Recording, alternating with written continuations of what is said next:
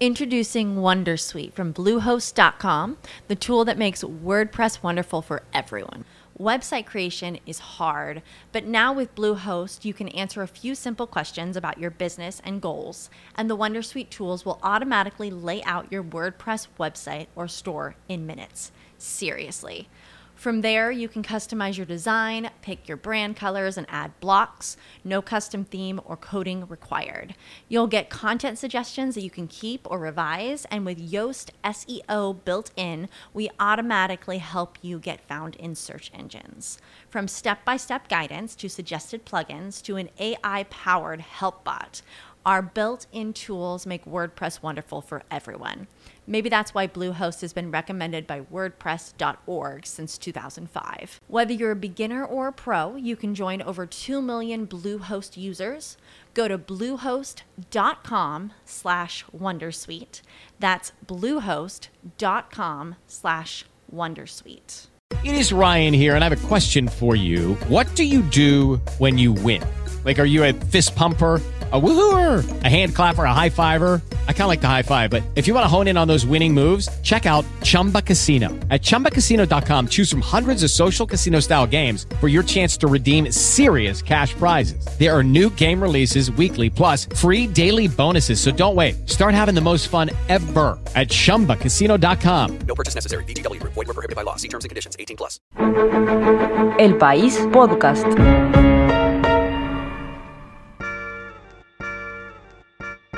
Luego de la crisis financiera del 2008 y motivado por la desconfianza que se generó en el sistema financiero internacional en ese entonces, nació Bitcoin, la primera y más famosa criptomoneda. Su creación se le adjudica al misterioso Satoshi Nakamoto, cuya identidad se desconoce y no se sabe si es una persona, un grupo de personas o quién está detrás.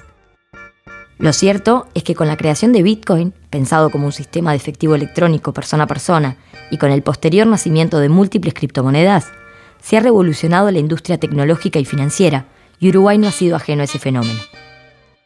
En este nuevo episodio de Finanzas de Bolsillo, hablaremos sobre las criptomonedas. ¿Qué son? ¿Cuáles son las más confiables? ¿Cómo se opera con ellas y cuál es la situación regulatoria en Uruguay? Finanzas de Bolsillo, un podcast del país. Finanzas de Bolsillo es auspiciado por Nobilis, una empresa financiera con más de 100 años de experiencia en el mercado gestionando el patrimonio de los uruguayos. En Nobilis, invertí con confianza. ¿Qué es una criptomoneda? Uruguay se ha convertido en un centro de negocios digitales de primer nivel. ¿Dónde se guardan las criptomonedas? Y un día, gracias a la tecnología de cifrado, se creó Bitcoin. El Bitcoin es una moneda como que digas que es el dólar el Bitcoin como principal criptomoneda.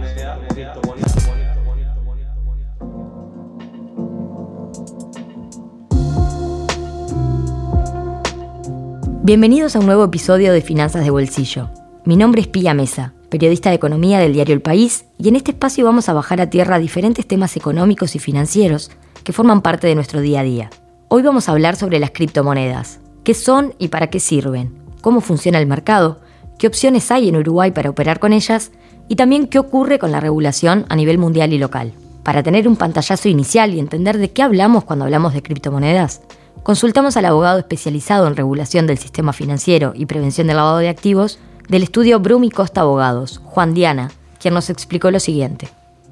Lo primero que hay que tener en cuenta es que las llamadas criptomonedas se insertan en una categoría mucho más amplia, que son los activos virtuales o criptoactivos. Si bien todos ellos comparten características en común, al día de hoy es posible identificar más o menos con exactitud a qué nos referimos al hablar de criptomonedas concretamente. En este sentido podemos decir que las criptomonedas son unidades representativas de valor divisibles y sustituibles entre sí, lo que en derecho se llama fungibles, cuya creación y transferencia y almacenamiento se realiza aplicando tecnologías de registro distribuido, es decir, mecanismos tecnológicamente descentralizados, en mayor o en menor grado según la criptomoneda de la que se trate. Ahí escuchábamos a Juan que nos explicaba concretamente qué son las criptomonedas.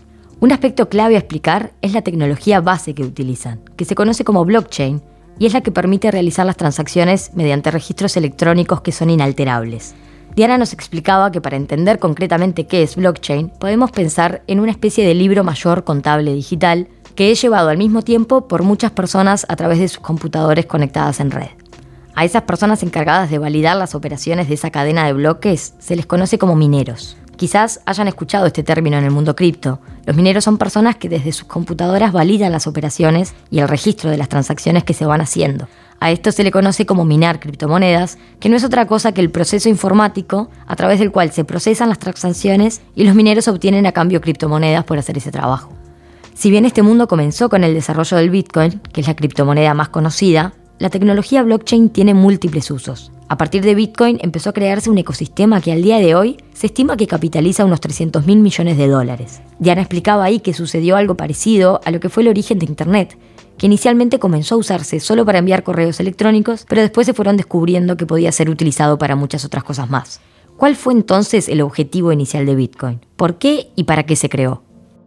La finalidad originaria de este invento fue proporcionar un sistema de pagos y de transferencia de valor de bajo costo que no dependiera de bancos centrales, bancos comerciales u otros intermediarios financieros para su ejecución, con el objetivo de universalizar el acceso de las personas al sistema financiero en sentido amplio y de separar un poco esa vieja idea del dinero únicamente a cargo del Estado, tanto en lo referido a su emisión como su utilización. De todas maneras, como vamos a ver, la realidad económica y tecnológica presenta varias complejidades que nos obligan a analizar el punto con un poco mayor de detalle, ¿no? Ahora bien, ¿quién determina, por ejemplo, cuánto vale un Bitcoin u otra criptomoneda? Este es un aspecto clave de su funcionamiento y es importante para entender por qué muchas veces vemos noticias sobre el desplome del Bitcoin o subas importantísimas que se generan a raíz únicamente de un tweet, por ejemplo. En cuanto a cómo se determina su valor, bueno, va a depender un poco del subtipo de criptomoneda a la que estemos refiriendo. A grandes rasgos existen dos subtipos de ellas, las que no están atadas al valor de ninguna moneda o activo como valor estable y las que sí lo están. El valor de las primeras se determina básicamente por la simple interacción entre la oferta y la demanda. Esto es el juego entre el precio al que alguien está dispuesto a venderla y el precio al que alguien está dispuesto a comprarla. Este es el caso de Bitcoin y Ether, por ejemplo, que son las dos criptomonedas más conocidas dentro de este subtipo. Esto tiene como contrapartida una mayor volatilidad o fluctuación en el precio medido en otras monedas, lo que dificulta su utilización como dinero en tanto permite en menor medida planificar económicamente, esto es, fijar precios, ahorrar e intercambiar bienes y servicios en esa criptomoneda. La volatilidad también viene atada al fuerte componente especulativo que todavía hoy tiene este subtipo de criptomonedas, lo que se traduce en que muchas personas y empresas las adquieren no como un medio de pago o ahorro en sí mismo, sino con la esperanza de que su valor aumente en el futuro y poder sacar así un rédito económico al venderlas a un mayor precio, bajo una lógica similar a lo que podríamos esperar al comprar acciones de una empresa. Ahí decía Juan que hay a grandes rasgos dos tipos de criptomonedas y detallaba un poco el funcionamiento de las más conocidas como Bitcoin o Ethereum. Pero justamente para reducir esa volatilidad de la que comentábamos recién, surgieron otras criptomonedas llamadas stablecoin o criptomonedas estables que tienen una lógica de funcionamiento diferente. Las segundas, es decir, las llamadas criptomonedas estables, siguen o pretenden seguir en realidad el valor del activo de referencia al cual están atadas. Por ejemplo, uno a uno con el dólar estadounidense.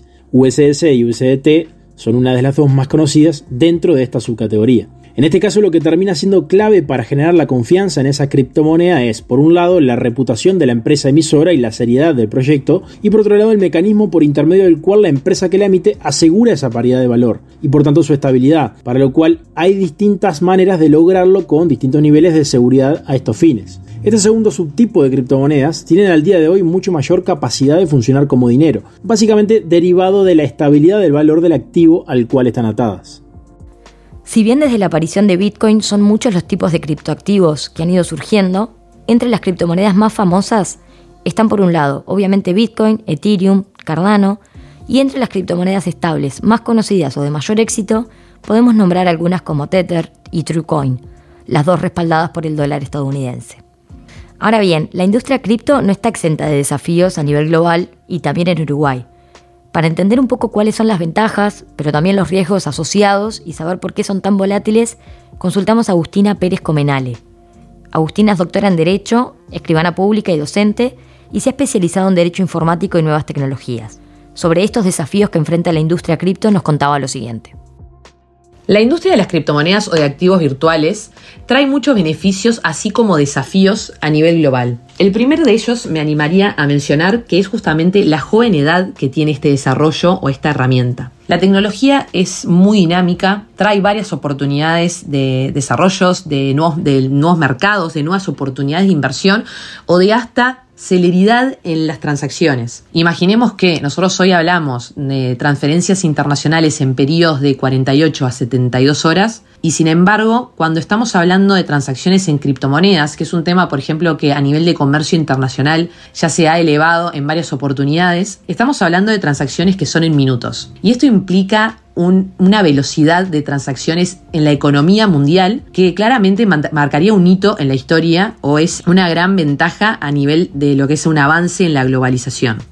Tanto Agustina como Juan comentaban que es importante entender las diferencias entre los diferentes tipos de criptomonedas para que el usuario pueda conocer con qué tipo de activo está tratando y evitar desenlaces poco felices como el que pasó recientemente con el famoso caso de Terra UST, una criptomoneda que perdió todo su valor en tan solo cuatro días. Y bueno, se lo considera como uno de los mayores fracasos de la historia de las finanzas descentralizadas y las criptomonedas. Uno de los grandes desafíos es justamente entender a qué activo virtual o con qué activo virtual estamos realizando las operaciones y cómo funciona el mismo. Si tiene esta estabilidad o esta equiparación con algún commodity, con alguna criptomoneda, con una moneda fiduciaria, o si estamos dentro de un ámbito que puede tener esta volatilidad y entender cuáles son este, los riesgos a la hora de operar con los mismos. La volatilidad es un riesgo cierto, es un riesgo que hay que medir no solamente a la hora de utilizar estos activos virtuales como un posible medio de pago o para realizar determinadas transacciones, sino también para las distintas personas que deciden operar o realizar inversiones con estos activos virtuales.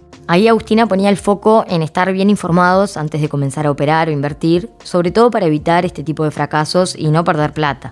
Pero también hay que entender que justamente al ser un mercado nuevo, tiene una forma de desarrollarse y de operar muy diferente a lo que es el mercado tradicional. Entonces puede pasar que, por ejemplo, un tweet o un evento específico pueda llegar a impactar de manera brusca en el valor de estos activos. Pero más allá de esa volatilidad y de esos riesgos asociados a las prácticas especulativas, las criptomonedas y principalmente la tecnología blockchain tienen múltiples ventajas asociadas que las han vuelto tan exitosas y en eso ponía el foco Agustina.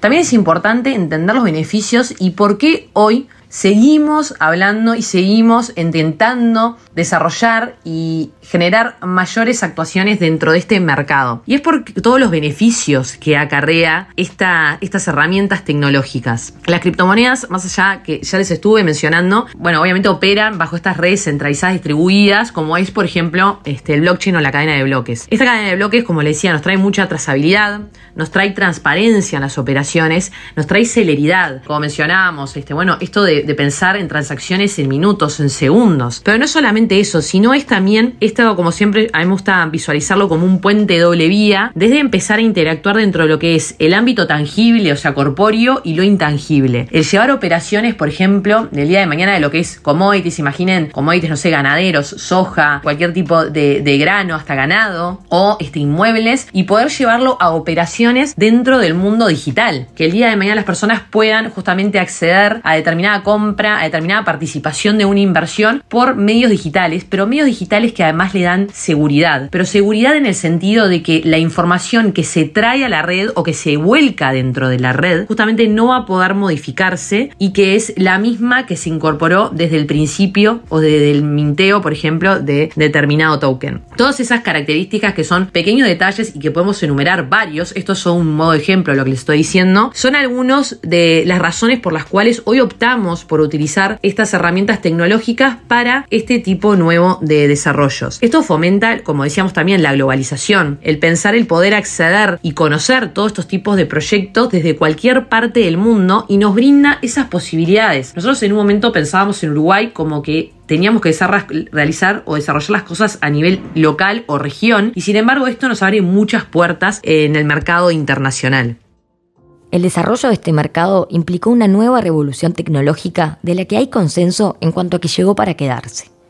Entonces, inevitablemente esto llevó a un debate a nivel global sobre cuál es el marco legal que está detrás de este tipo de operaciones que involucra tanto dinero y a tantas personas. ¿Qué garantías hay para los usuarios? ¿O qué pasa, por ejemplo, con el control de lavado de activos? Esa discusión sobre el marco regulatorio y sobre qué se debe permitir o prohibir es la que está presente en las principales economías del mundo actualmente. En cuanto a la postura que han tomado los principales bancos centrales del mundo, Diana explicaba que en una primera etapa han entendido la importancia y la implicancia del fenómeno. Y ya en una segunda etapa, que es un poco más reciente, los bancos centrales han ido avanzando en el desarrollo de una especie de contrapropuesta de esta innovación, que son las denominadas monedas digitales de los bancos centrales. ¿Qué implica esto? ¿Cómo funcionan? Bueno, básicamente replicar la tecnología y las ventajas de las criptomonedas, pero bajo su ejecución y control, manteniendo así de alguna manera el monopolio de la emisión de la moneda y pudiendo de esta forma cumplir con las finalidades que los ordenamientos jurídicos de los países le asignan a este tipo de organismos. Obviamente que esta contrapropuesta no está exenta de desafíos los cuales están vinculados a aspectos legales, tecnológicos, de aplicación de política monetaria y de privacidad de los usuarios, por lo que su desarrollo, implementación y aceptación por parte de los países es algo que todavía está por verse. Ahí Juan explicaba cuál ha sido un poco la postura de las autoridades monetarias, pero ¿qué pasa en Uruguay? ¿Qué rol ha tomado el Banco Central y en qué está la discusión hoy en día? La situación regulatoria en Uruguay es similar a lo que viene pasando en gran parte de América Latina. Esto es, si bien existe alguna regulación o pronunciamiento del tema en aspectos puntuales, por ejemplo, régimen tributario, prevención de lavado de activos, publicidad en su ofrecimiento, entre otros, es importante tener en cuenta que hay considerables grados de incertidumbre respecto de cuál es el tratamiento legal que deben recibir tanto las criptomonedas como los intermediarios profesionales en este tipo de activos virtuales. Concretamente, al día de hoy, están a estudio del Parlamento tres proyectos de ley con enfoques distintos en la materia. El más reciente de ellos es el impulsado por el Banco Central del Uruguay, el cual tiene como principal objetivo aumentar las competencias regulatorias de la Superintendencia de Servicios Financieros de forma tal de englobar a los denominados proveedores de servicios de activos virtuales, en virtud de lo cual si es ese proyecto el que termina siendo aprobado, se deberá estar a lo que disponga la futura reglamentación del Banco Central en la materia. Este proyecto, a su vez, está basado en los conceptos desarrollados en el informe publicado por su Oficina de Innovación en diciembre del año pasado, denominado Marco Conceptual para el Tratamiento Regulatorio de los Activos Virtuales en Uruguay. En ese informe se deja en claro que el principal foco de atención del Banco Central en lo referido a criptomonedas son aquellas cuyo valor se encuentra atado a una moneda fiduciaria, tal y como puede ser el peso uruguayo o el dólar estadounidense, principalmente debido a su mayor capacidad para ser utilizada como dinero.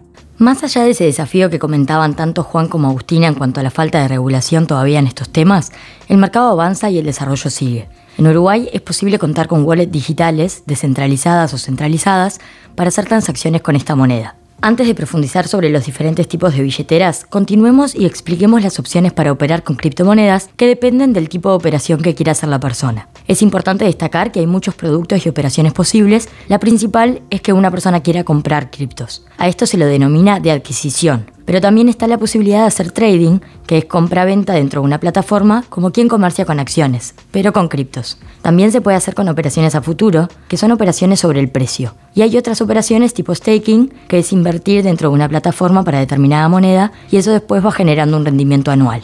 Hay un sinfín de operaciones y productos de ese tipo, pero básicamente cuando hablamos de operaciones en Uruguay, la principal es la adquisición. Para realizar cualquier tipo de operaciones de este tipo, es necesario que la persona tenga una billetera o wallet digital que viene a ser como una aplicación de banco que uno tiene en el celular o computadora, que lo que dice es, este usuario o esta persona con esta dirección está vinculado a esta cadena de bloques, por ejemplo, de la red Bitcoin.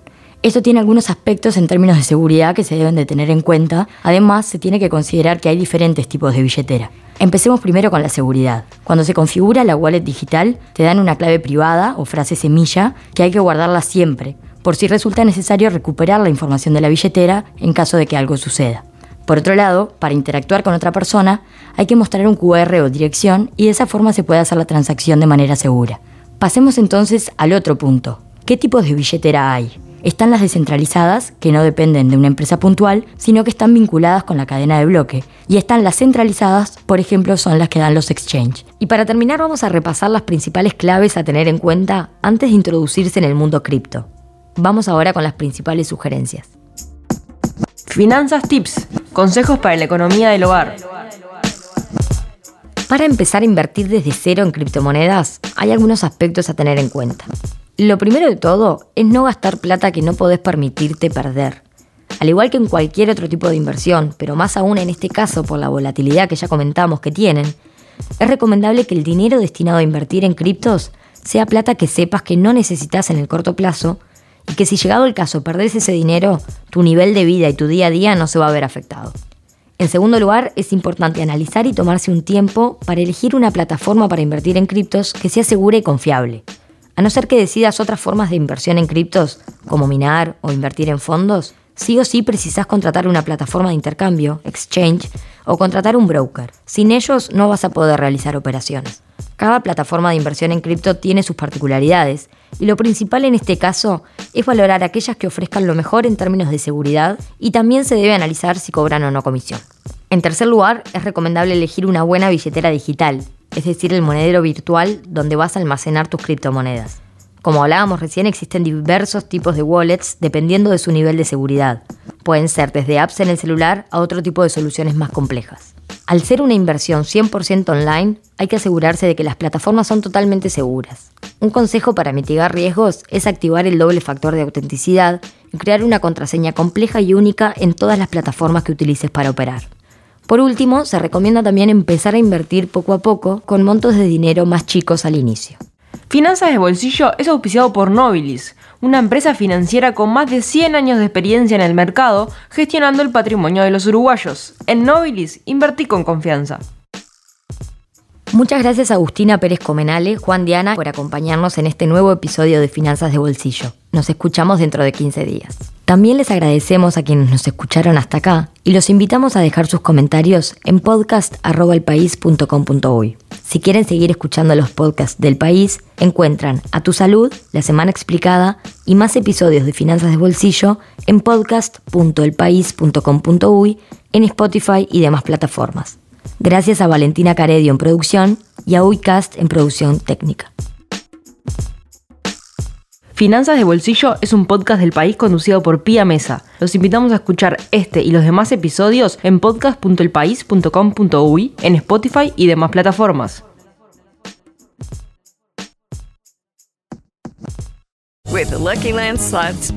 Lucky just about anywhere.